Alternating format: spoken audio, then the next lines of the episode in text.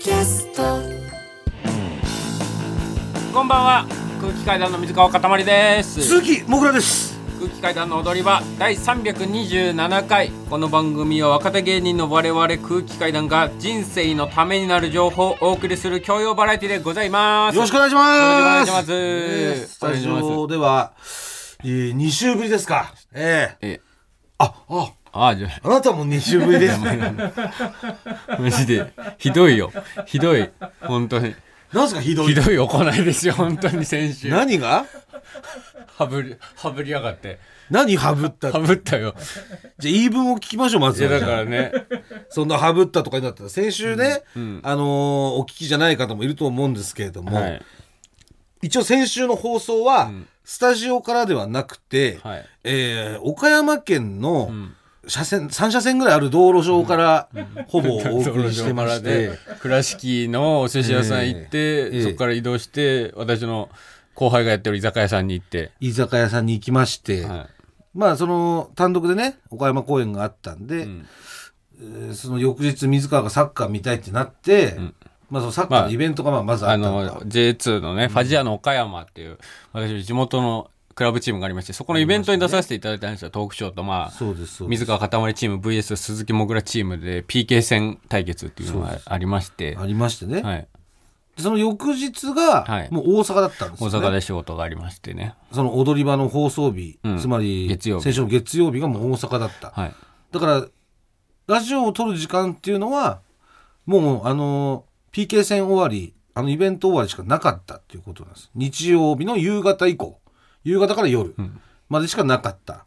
っていう状況なんです、でそこで水川がその時間にサッカーを見るっていうことを 選択してしまったんでまあ仕方なしっていうかもうしゃあなしもう急遽もう私が一人でねドライブラジオをお送りしたということです。ひどいよ本当に。えだってスケジュールに書いてないんだもんラジオ。えいや書いてないと思もううだからどっちみち俺が連絡しようがしまいが俺をハブる予定だったんでそもそも。いやいや違いますだよ。ってさそのだから先週の日曜日ですね、サッカーのイベントがあったのが、はい。でその後イベント終わりでまあ試合があるからそれに向かう道中のタクシーで、ええ。ー僕ともぐらとマネージャーの吉田さんいましたと、はいはい。で僕がそこで絶対サッカー見たいとえ生でサッカー見れるなんてこんなの最高だから絶対サッカー見たいって言ったら、はいもぐらは俺は見ないよえいや俺見ないよ。俺は見ないもん俺はだってねラジオがあった。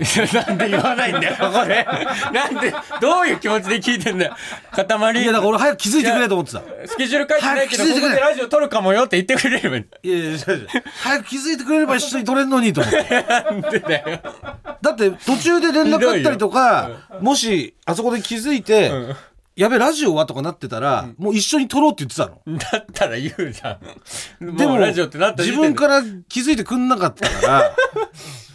そ言い分はそれですか？ただそのいや、完全にはめられました、僕が。はめられたってのはどういうことだからそのいや、だから、僕、もう、しめしめと思ってたんでしょ。あの時から決まってたんですよ。じゃあじゃあいつ撮るつもりだったのじゃあ？えー生放送とかなのかなとか、大阪の仕事が早く終わるから、大阪から東京帰ってラジオ撮るのかなとか、うっすら考確認したそえてて。れそれをえっ、と、確認してないです。確認は？確認してない。もうそこ確認してないですね。でもあそんなことないんだもん。だって確認さえしてくれれこのば Google のスケジュールにラジオのあれが入ってないっていうことがまずないんだから、いやだからそそれだったら。隠しで、もし仮にだから、うん。俺が先週日曜日のお昼の時点で、あれラジオのスケジュール書いてないやん。え、ラジオどうすんだろうで、これ越崎さんに連絡してたら、あ、まあ、明日生放送でやるわとか、嘘をつかれて、おいやそれはでも本当ないのよ。本当に一緒に撮るつもりだったの。あ、そうなの？気そう。づくか気づかないかそらう。もし気づい連てたら。絡するかしないかだったろ。そう。っていうのもだって俺はそのもう金曜ぐらいに気づいてて、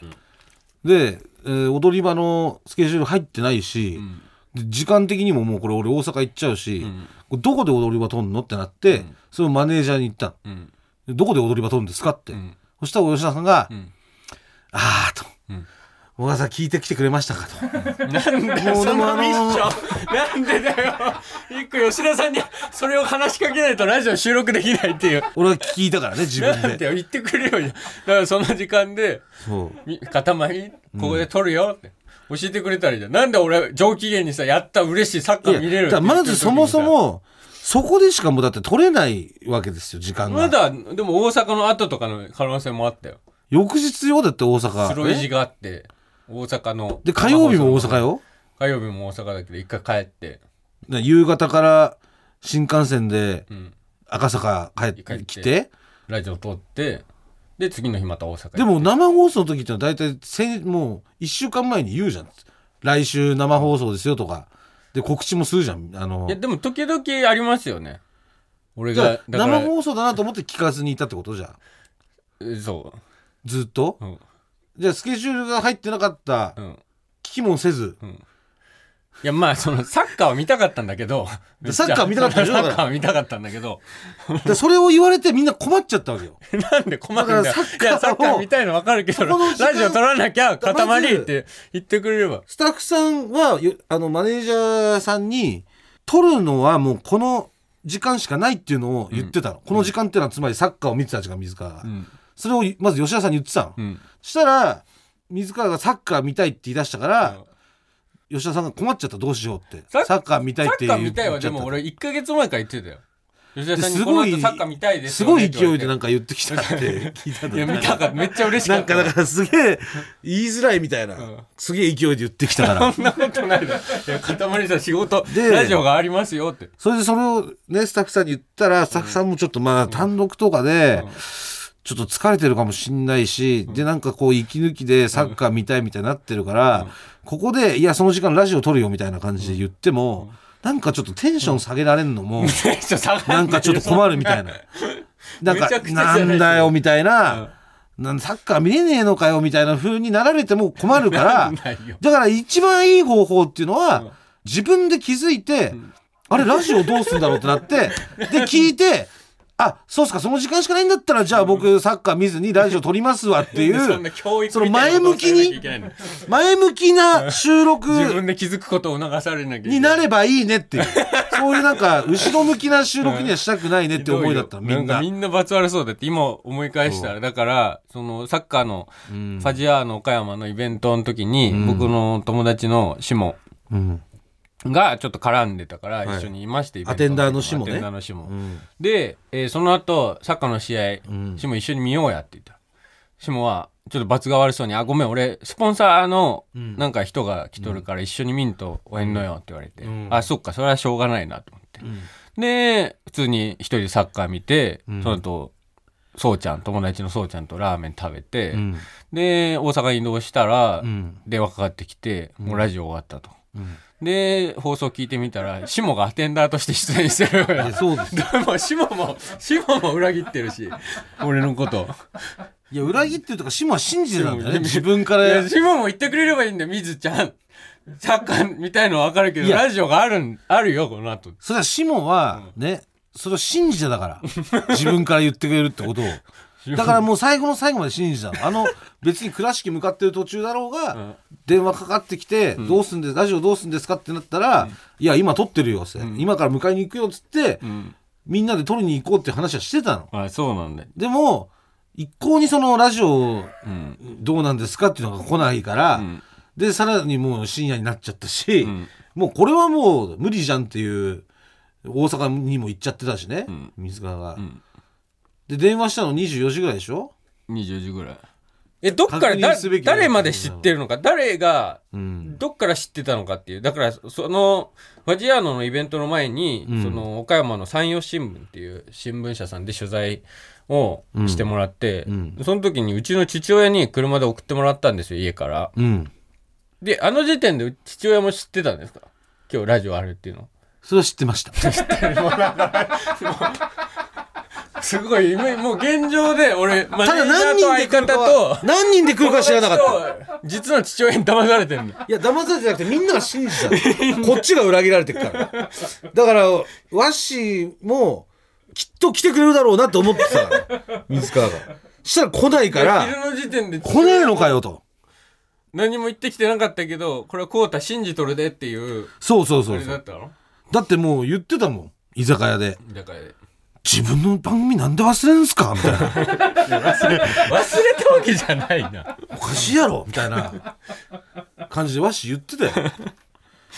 で確認の連絡が来てれば途中で合流できたたんです。連絡っていうかだからこれがやっ俺は思っぱたやつ電話かかってきて、うん。で最後、えーここまでのお相手は鈴木もぐらとワッシーでした」って言った時に「ん。ああ!」ってほらもう俺に黙って俺の実家に行くためにずっと俺に情報を隠蔽してこそこそやられてたんだと思って。いやいやこれ別にだから水川から電話かかってきたら、普通にみんなで実家行こうとかなってたし、ん。そんと本当にその予定だったの。ししかもねうん。気づくチャンスは1個ありましたよね。我々マンデーは全てを掴んでおりますから。なんでもう動いてたの？謝るなら今のうちですよ本当に。え？どっかでヒントが出てたの？いやこれはもうだって。マンデーですよ我々は。え？気づくチャンスありましたよね。っいつ？どこ？ていうかあなた気づいてましたよね。え？ラジオがないっていうこのおかしさ。あれどっかでラジオ撮んなきゃおかダメじゃんってあんた気づいてましたよね実はそのサッカーを見終わったそうちゃんだな。後にそうちゃんもグルなのか？あなたはそうちゃんと一緒にボッケーラーメンを食べに行きました。でその時にそうちゃんが「えっちゅうかラジオ今週いつ撮るん?」みたいなのをん「明日放送じゃろ?」っていうのをん。あなたに言ったんです。うん。だからそうちゃんからもうラーメン食べてる時にあなたの方にラジオは？っていうのを一回言ってるんです、うん。でもその時あなたは「ああ知らん。いつ撮るんやろね。放送事故やな」と言ったという。えそうちゃんもでそうちゃんはそれを聞いてうんすぐスタッフさんに電話した。ボッケラーメンで？でじゃあ電話したと思ってたんだって。うん。要はそうちゃんがあ「ね、ラジオどうすんの?」って。そしたらあなたが「いやこのまま行ったら放送事故やな」って言うから、んあじゃあ放送事故になんないようにスタッフさんに電話したんだろうなってあうん。思ってたらしい。うん。だからそうちゃんはもう何も言わなかったんだ。うん。ところがどっかあなたはラーメン食わった後大阪に行ってたわけです。そして何もなかったかのように知らないふりして「え？え？ラジオ？あラジオそスケジュールないないですね」みたいな。演技をしたわけです。演技だよね。まさか今の時点で撮ってると思わないよじゃあってでその、ついて大ね阪であれ明日だけどってなったら連絡しようかなぐらいのもん。それじゃ遅いじゃん。だって本当に24時に流れちゃうんだから放送が。だから放送事故になるかもしんない。いや鼻かまないでください。これが放送事故です。ね？放送事故になるかもしんないっていうのを分かっててあなたはボッケラーメンを食って大阪に行ったわけですこれがマンデーの捜査結果です。改めまして空気階段の水川かたまりです。鈴木もぐらです。反省しましたか？いやひどい、うん、いや何ひどい？うん俺の。いや、ひどいうんって何？だ友達と家族と。利用して。そうちゃんの話を隠してたんでしょ？いや隠して前だからその時点でその話あそりまの時したけど。点でまずこっちに連絡くれてたら、もう一緒に取れてたわけですよ。まあねでもまあもうボッケラーメン食べてたし。いや、食べてたしって別に、別にボッケラーメン食べると放送事故が起きるだったら、それは放送事故起きる方が重大でしょ。ね？どこにいたの？俺がボッケラーメン食べてた時。何時頃？大体。試合が 9, 9時半から10時。9時半10時ぐらいだったらもう、居酒屋にもう向かってたから、あだから、その時に連絡もらったら多分すぐに拾えたね。あうん。もうだって、倉敷の方からぜだいぶ帰ってきてたから。ああうん。はいはいはい。めちゃくちゃうまい寿司やね。バキバキの大トロ。大トロ。バキバキの部分食わしていただきまして。えー、もういけたんだけどね。で、ワッシーの、ワッシーさんに出ていただいたんですけども、ん。そう聞きました？聞きましたよ。恥ずかしいですよえ？恥ずかしいよ。恥ずかしい。恥ずかしいだろ。自分のラジオ。いや、だって。知らない間に父親出てたら。全然ノリノリでしたよ。だやっぱり水川には出てもらわなきゃいけないってなったのよ結論。だだから誰かしらの。であなたはボッケラーメン食って大阪行っちゃったんでそうなったらもう水川修也を出すんだよ和紙に出ていただくしかないっていうねことになったわけです。そうで聞きましたか？いや聞きましたよ。その妹に当たり強いとかね。妹と俺にね、俺のことを妹だと思ってるからね。妹じゃないから俺も。妹だと思ってねえから。いやいやもう妹だと思ってるからそういうこと言うんでしょ？妹だと思ってるから言ってるわけうそれはワッシーさんが言ってました、そう。俺もう俺は何？お兄ちゃんと呼んだらいいの？そういうこと？どうしたらと思ってない？よもぐらのこと。いやもう完全に妹だと思ってますよ、本当に。もうそれ以外の人にだって当たり強くないって言,、言ってましたからね、え妹に当たり強かったのももう小学生の時とかですよ。だからえいやいやもう俺がそのドラクエのレベル上げとかいちいちモンスター倒すのめんどくさいから妹にやらせてたりとか。うわひでえな 妹の食い物勝手に食うとかも聞いたよ俺。妹の食い物勝手に食ったりとか。妹がしかもその個数しかないやつとかも。妹が一4つ1人1個ずつとかしかないいやつとか。をうん。妹の分も食うみたいな、ん。とかしてま食ええじゃん妹も食われちゃったら。もう。っていうのとかね、ん。聞いてますよ やめてください。鼻を噛むのは。でただねこれ実はね放送してない部分もあるんです。うん。なんでちょっとね私の方からお伝えしようと思いまして、はい。お話を聞いたので、うん。ちょっとねこれ本当にね、うん。びっくりしたんですけど、はい。まずあの NSC には、うん。あなた、うん。自分でバイトをして、うん。稼いで、ん。でその貯めたお金で行くと、うんあなた言いましたね？えっとお父さんお母さんに。そうです、はい。言いましたねあなたそうやって。言いました。払いましたか？全部出してもらいました。いくらですか？40万円。もうここまで来たらさ全部売っちゃおうよ。いくらですか？え40万円ワッシーから聞いてるんです。え？もうすべてワッシーから聞いてます。え？ちょっと待って40万でしょ？だって40万だよ。40万ですよ事実は。うん。NSC は NSC40 万。40万っていう事実はあります、はい。わ我々の時は40万円でした入学金とか授業料とか、ん。であなたはいくらかかると言いましたか？え？わかんない。え覚えてないな。80万です。マジで？嘘をつけ。あなたは NSC 嘘だ。入学に80万かかると言って、ワッシーさん。に80万出してもらってます、マジで？嘘だろ。ワッシーはいまだにうん。NSC の入学金は80万だと思ってました。嘘。これ80万出した人間だからいまだにそう思ってるんです。80万出してない人間はそれ思わ、思いませんそんなこと。をでワッシーめちゃくちゃ驚いてました。40万なの？え40万なの？80万言うとったっけみたいな。マジで？とんでもなく驚かれてました、うん。え？なんであなたは自分でバイトして、NSC に稼いでいく自分でバイトしていくからといだから NSC 行っていいだろうということを親御さんに言って、親御さんはもうそれはもう納得せざるを得ない状況にしてうんと、ん。首を縦に振らせてから全部出してもらいしかも80万。いやわかんない多分それは出してもらってしそんなビッグモーターみたいなことしてないですよ僕。してます。水増し請求。いやちょっとあなたビッグモーターです。ビッグモーターじゃない。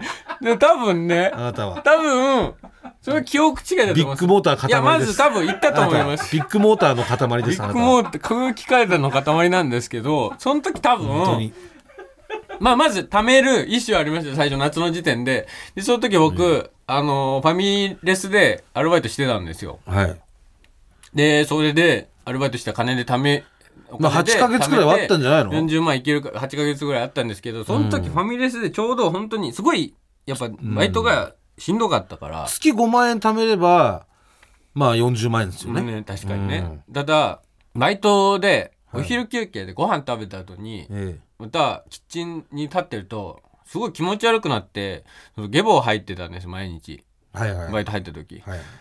辛いなと思って、うん。そこにあんま行かなくなりえでもうちょっと NSC が近づいてきたら、えはい。NSC になったらネタを書くしネタを先に書いとこうっていうので、うん。ネタを書く時間を取りたいなっていうので、はいはいはい。ちょっとは一旦ステイで結局たまりませんでした40万円えだっていうだけ？いやいやいやいやいや。何のそのなんか新事実っていうかなんかこう事実をさ覆させざるを得ない何かを提供してくれると思ってたら怠けたってだけじゃない？いやだからねバイトしてうん行くって言ってたのに、ん。バイトしなかったと、うん。これはでもね私は一言言えませんよ、うん。私は自分でうん。お金貯めていく行こうと思ってたけど、はい。結局もうギャンブルばっかやってうん。金貯まんなくて、うん。北原さんに出してもらってますから。あの店長にね。あのそのあのバイト先の。バイト先のね当時私デリヘルで、うん。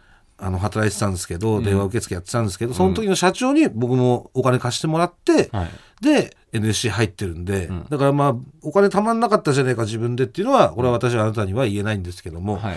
ただ、うかさ増しはしてませんから。違う。80万って。いやこれね倍じゃん多分思う思い出しました。かこれ分かった。このからくりがしかもなんであんた今思い出してんですか？今。80万って言われて。いやだから思い出したっていうかおそらくですよ、ええ。で水増し請求はします僕親にはい。お金を送ってもらう時にはちゃんと言ってますから。だから40万円 NSC でかかります。で、その当時僕えー、おそらく NSC 入る前。え横浜に住んでたと思います。横浜に住んでました。それこそ下とえはい。あともう一人高校大学の同級生の翔平っていうやつと3人でルームシェアしてたんですよ横浜で、うん。で違うか。違うね横浜その後か。えーその時は俺どこ住んでんだ？えー、あそこの被告前日吉だ嘘日吉。の嘘の証言はやめてください。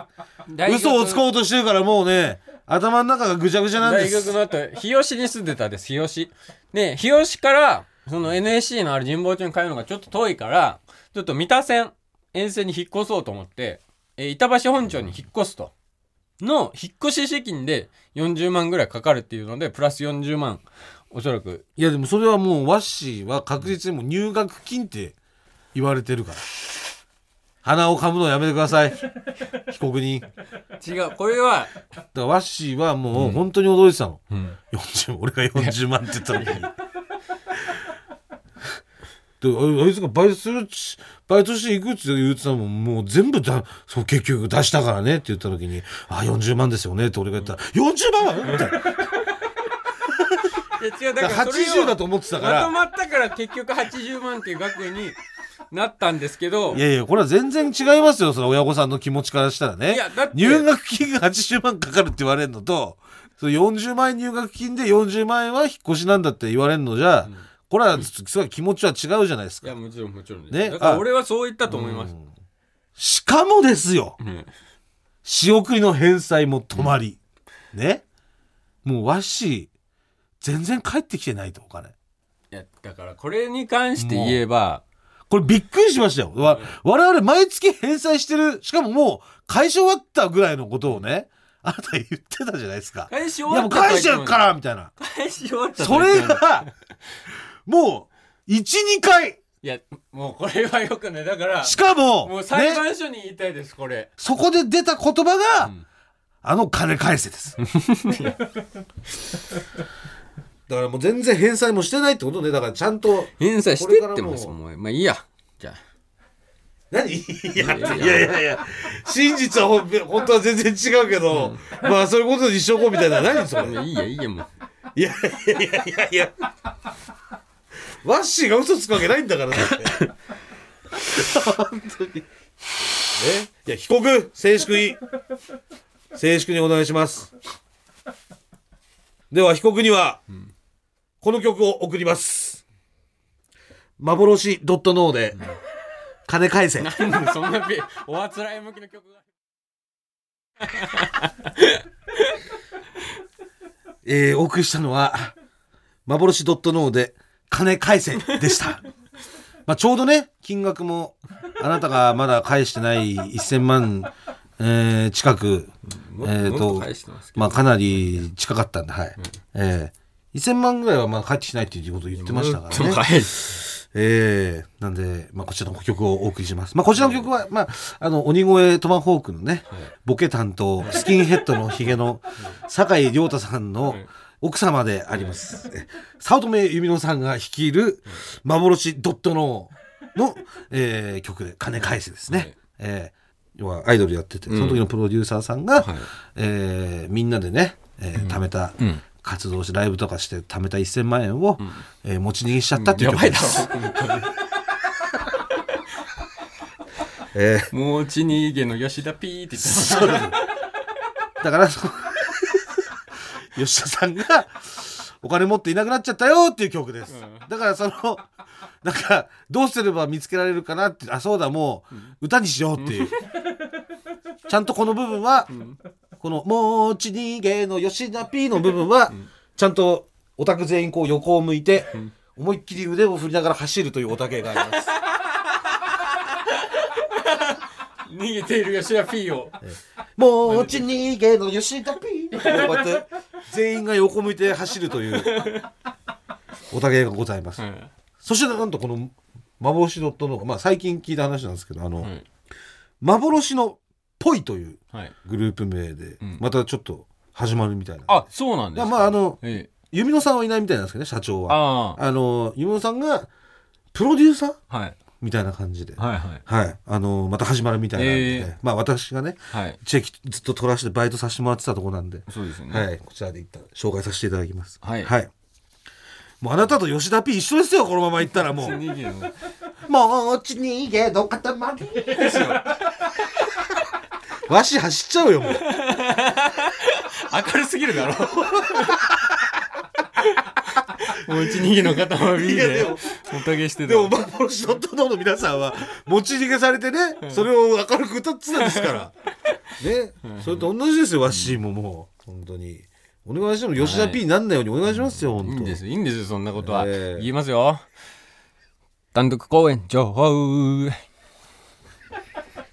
さあ現在開催中の全国ツアー空気階段第6回単独公演無修正、えー26公演中全26公演中15公演が終了いたしました。残るところは11公演となっておりますが、はい。次が大阪サンケイホールブリーゼ。お。7月25日火曜日26日水曜日27日木曜日の3日間4公演。来ました。明日からですね。明日からですね、はい。こち。ら各公演当日券あります。はい。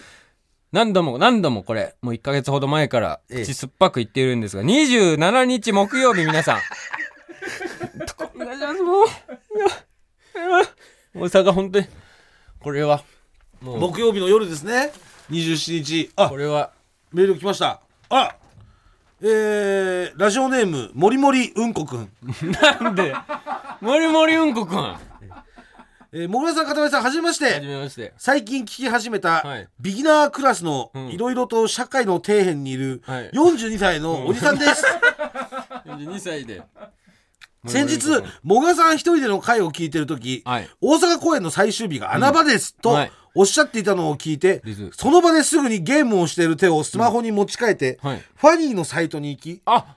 えー、20丸しかない大阪公演にたどり着きありがとうございます新規会員登録というトラブルも乗り越えて、はい無事に27日夜公演をゲットできましたありがとうございますいやーお笑いのライブなんて22年前に行った大川工業さんと明石家さんまさんのコントライブ以来なので、とても楽しみです。面白そう。何それ。よ当日はよろしくお願いいたします。ろしくお願いします。ちなみにさんまさんのコントライブはさんまさんが喋りまくって2時間の予定が4時間超えになるというかなりハードなものでした、今回の無修正もそれぐらいの覚悟で臨みたいと思います。そこまではなんないね。追伸開演までに時間があるので、はい。風俗でも予約しようと思ってますのでなんでみんな風俗をグッズを買うの？は困難になりそうです。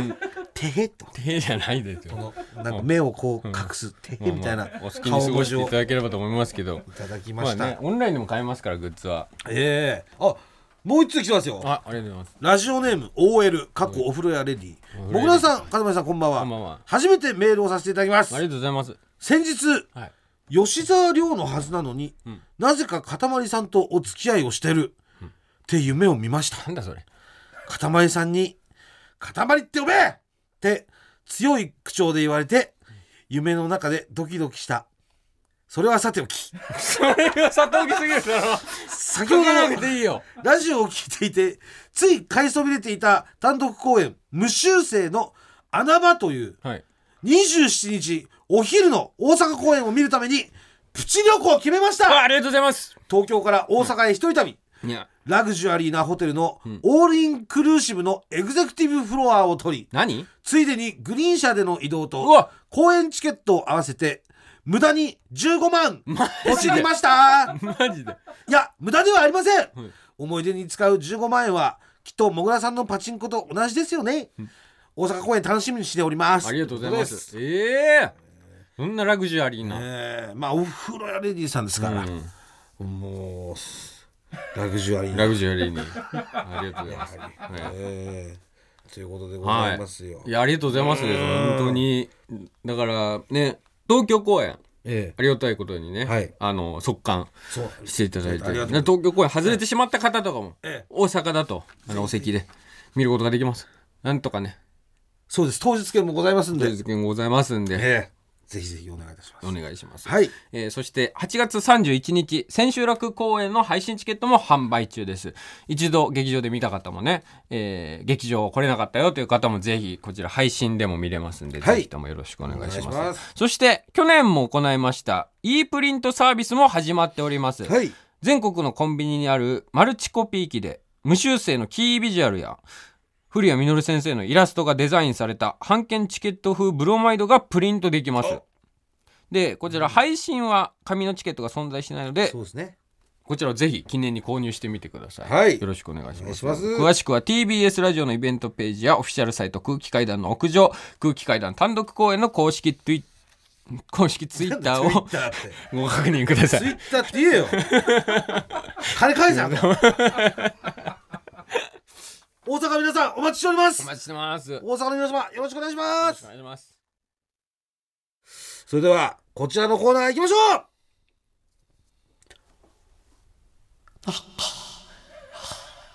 わかりました。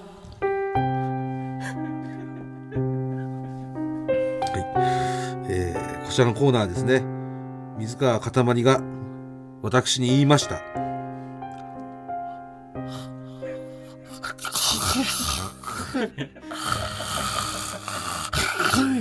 勘が出ないのか。か、くま。のようになんかよくわかんないけど怒られました。ちゃんと聞いてやれ。話を募集しているコーナーでございます、はい。えーそれでは早速参りましょう、えーラジオネームテレンス・クロフォードカップ麺の蓋が開かないように、スマホを乗せておいたら、なんか、怒られました。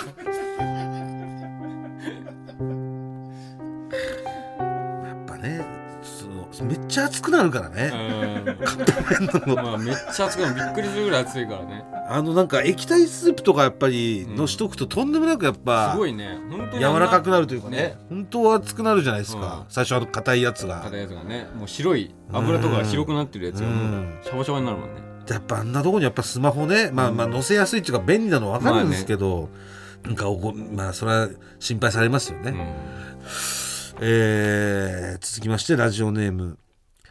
内閣低めゴリラ前に、県民賞で見たことがあったので、栃木の人って、そばにニラを乗せるんでしょ？と、栃木の人に言ったら、なんか、怒られました。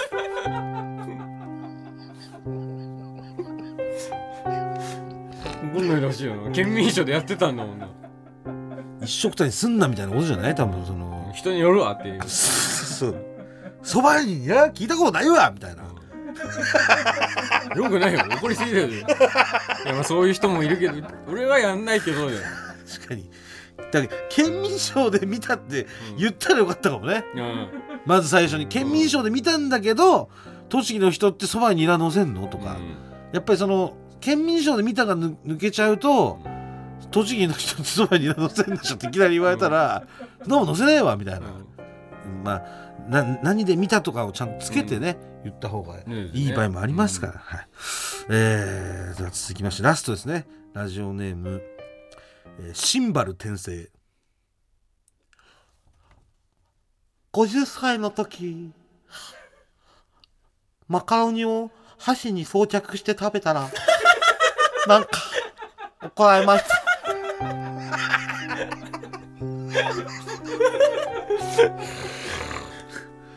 ちなみにシンバル天生さん。51歳の方。で す去年です。去年装着してくれてた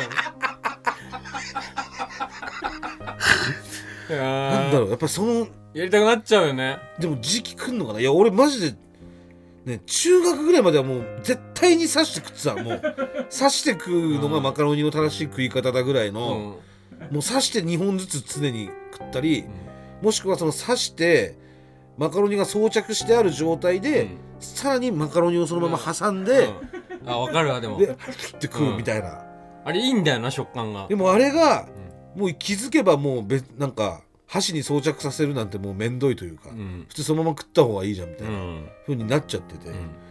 でもやっぱ50歳ぐらいになってもう一回来るってことなのかな。また装着したくなるの自分の中で。かなうん。そ装着してっていうのが。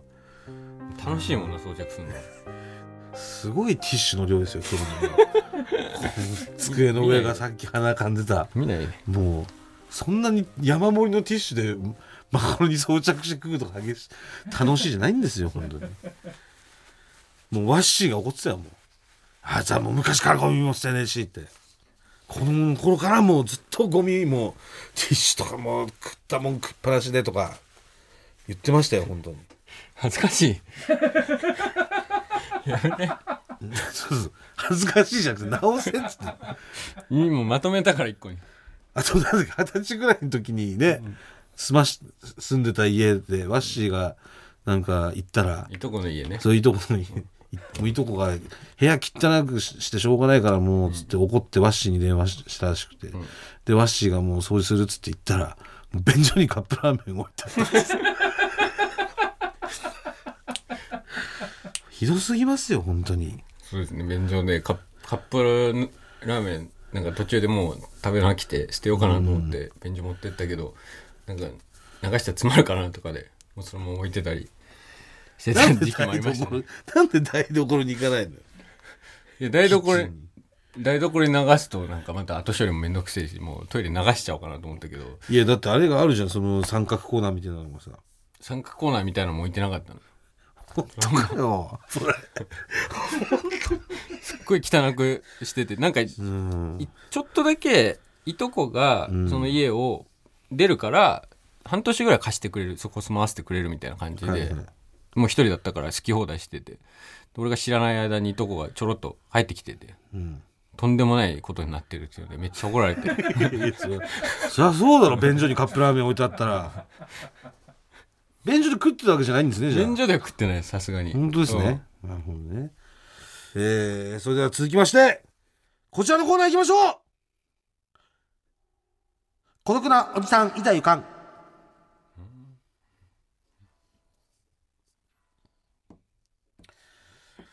私鈴木もぐらはですね全国に生息する孤独なおじさんの味方でございます。こちらのコーナーでは孤独なおじさんからのお便りを紹介しているコーナーでございます、もう内容は本当に何でも構いませんので、まあ、いわゆる普通オタですね。はい孤独なおじさんからの普通オタを、えー募集しているコーナーでございます。はいそれでは早速いきましょう。えーラジオネーム、小言神戸。もぐらさん、かたまりさん、スタッフの皆さん、こんばんは。こんばんは、弱い50の小道寺です。はいテレビの企画で若い女性100人にアンケートした結果、うんおじさんのシャツから乳首が浮いているのが気持ち悪いうん。という意見が紹介されているのを見ました。はい。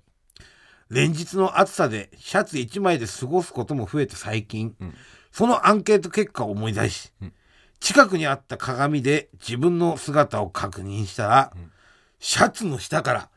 乳首がバッチリ浮いていました、あこれではいかんと早速ネットで検索し乳首を隠すニップルシールなるものを購入。朝仕事の前に乳首に貼って一日過ごしてみたんですがシールの接着剤が自分の肌に合っていなかったのか乳輪の周りの皮膚がかぶれてしまいました。このままひと夏入院周りの皮膚のかゆみに耐えて乳首を隠し続けるか。それともシャツから乳首を浮かして周囲の人たちを不快にさせるか。風呂上がりにかゆみ止めを塗りながら悩む毎日です。ジレンマなるほどね、だからやっぱこれも見ちゃったから気になんだよね。ねえ見なきゃね別に。うん。何にも気になんなかったわけじゃない。別に気持ち悪いって言ったってさあー浮いてんなーぐらいじゃんでやっぱおじさんってやっぱそういうふうにね、うん。なんかちょっとでも気に入らないことがあるともうすぐにもう気持ち悪いとかさ、うん。なんか「おじさん!」みたいな感じで「ほんとおじさんだよね」とかもう言われるから、もうなんかその攻撃力が対おじさんに対しての攻撃力がなさね、みんなも強いのよ。強火で炙られるもんね。そうだからやっぱりそのそういうのもあるしね、ん。こうやっておじさんもこうやって悩むんですよ。気使うんですよ、うん。だってネットで購入しちゃってるからねすぐにもニップルシート。うそう、うん。このアンケートのやつをいやいいんじゃないかなと思いますけど本当乳首を隠せるだけですからねニップルシートって早いもんねね。でもやっぱ気持ち悪いが一なんか結構なね上位だったんじゃない？多分、うん。でもかぶれてまでやることではないと思うんうんですよね。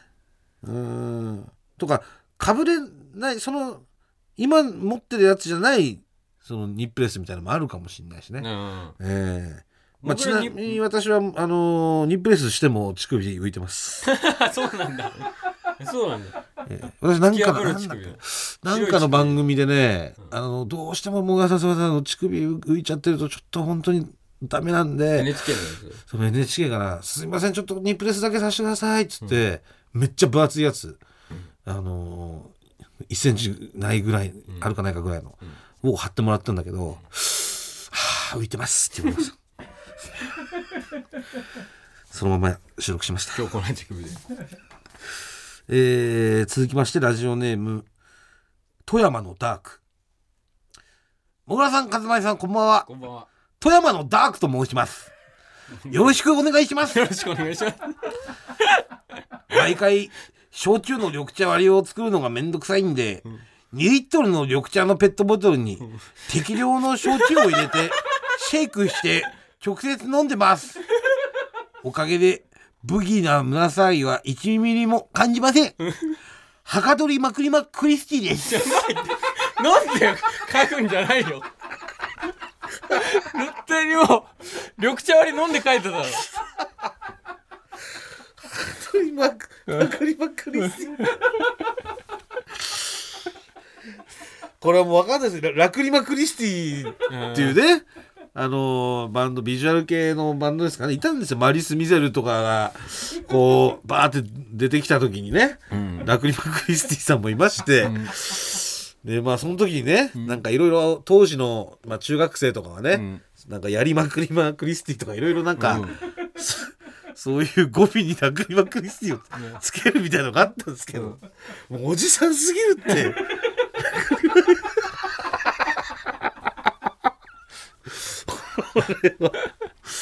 完全に飲んでね、メールを送ってきてます。まあでもないんないんでね、こう飲んで普通歌を送れるみたいなまあコーナーが他のね、ラジオで。まあ全然いいんですよ、飲んできていただいて。えー続きまして、ラジオネーム、のんきなたけのこ。ごきげんよう。ごきげんよ孤独なおばさんです。う。あおばさん。暑いので、家で水着になってみたら脇腹と溝落ちが恐ろしくたるんでいました。近くにあった洗濯バサミで挟んでみたらすごく痛かったです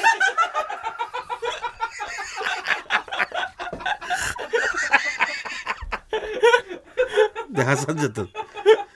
痛いだろそらどういうことだこのなんかこのたるみ、なんだこのたるみっつってなんかもうと、無性に挟みたくなっちゃったのか、それともなんかこのたたるんでるところが、ん。なんかじあんまり自分の感じ自分の肉の感じしなかったから、うん。挟んでみたらやっぱり痛かったの無機物で挟んでみて確かめたかったのかな。そしたら「いって!」ってなったの 痛いだろそれそれ痛いっすよ洗濯バサミは結構しかも脇腹っすからねえー結構痛いっす。はいえーラストですね。えーラジオネーム、クソウーロン茶。もがさん、かたまりさん、こんばんは。ついに借金が600万を超えてしまった。43歳の孤独なおじさんです。中学の時の同級生が、今の私の住む市の市長です。たまたま市長と話す機会があり、彼は当時の思い出を語ってくれました。なんか、ずっと電気グルーヴ聞きながら、桃鉄やってよね。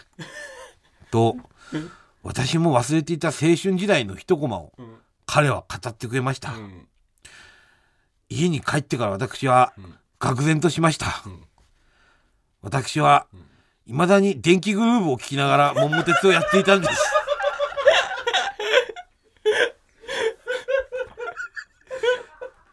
ハードこそスーパーファミコンからニンテンドースイッチに変わりましたがそれは成長でも何でもねえなと。気がつけば私は桃鉄を一人用でプレイする男になってましたしかも相手を一番弱い敵に設定しまあ妙に。ボロ勝ちして楽しむというやり方を延々と繰り返しています。かつての同級生が片や成長を続け地方自治体のトップとなり片や成長を諦めゲーム内で弱い者いじめを楽しむ。ここまで差がつくもんだなぁと感心してます。まあでもみんな違ってみんないいですよね。もうこれはから何も言うことはないです。クソウン茶さんからもう全てご自分でね解決されてるというみんな違かってみんないいっていうことはね。もう全て消化されてますから、はい。電気グループも桃鉄も最高ですからね、う んそれは今も昔も変わりませんから。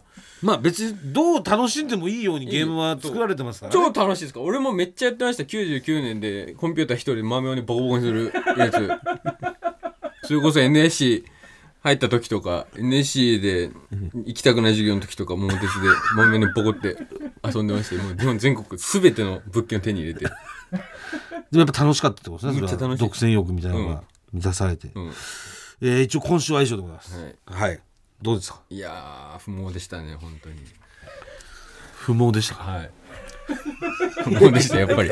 一番不毛だったのはやっぱりうん全員にこう洗濯バサミで挟む。いやいやいやいやまだ興味本位で何でもやっちゃいけないよっていうね、うん。そういう教訓になりますから、はいはい。いやありがとうございます。ありがとうございます。皆さん。おまだまだこちら募集してますんで、ははい。い、どしどし送ってくださいませ。お願いいたします。願いします。それでは今週の最高ソングをお届けします。電気グルーブ虹階段の踊り場まもなくお別れのお時間です。はい。もう明けて今日ですね、はい。今日から火曜日から大阪公演単独の大阪公演スタートします。はい。27日もう木曜日え昼夜皆さん。なんとか待ってます？お願いしまはい。す。奇跡を、はい。皆さんの。人脈を駆使してよろしくお願いいたします。NGK 夜に行くよみたいな方とかね、昼とか昼とか。もし行けたらあの昼 NGK 行くよって方、うん行った後とか。ちょちょいって寄っていただいたりとかして、えー、お願いいたします。はい。ポッドキャストでは本編の再編集版とアフタートークを配信しておりますのでそちらもぜひお願いします。もぐらすべてのメールの宛先は。えー全部小文字で踊り場アットマーク TBS.CO.JP 踊り場アットマーク TBS.CO.JP 踊り場のりは RI です。TBS ラジオでお聞きの方はこの後1時から月曜ジャンク伊集院光る深夜の若字からですここまでのお相手は空気階段の水川かたまりと鈴木もぐらでした。さよなら。ニンニンドロン。えー、ワッシーがね居酒屋に来てくださったんですけれどももう時間が結構遅かったんですよ、はいはなんで何か食べられますかってお聞きした時に「あいや俺はいいや」っつって頼まれなかったんですけど、しばらくしてから、ワッシー一品だけあるものを頼みました。さて何を頼んだでしょう？え？エビフライ。白レバでした。知らないよ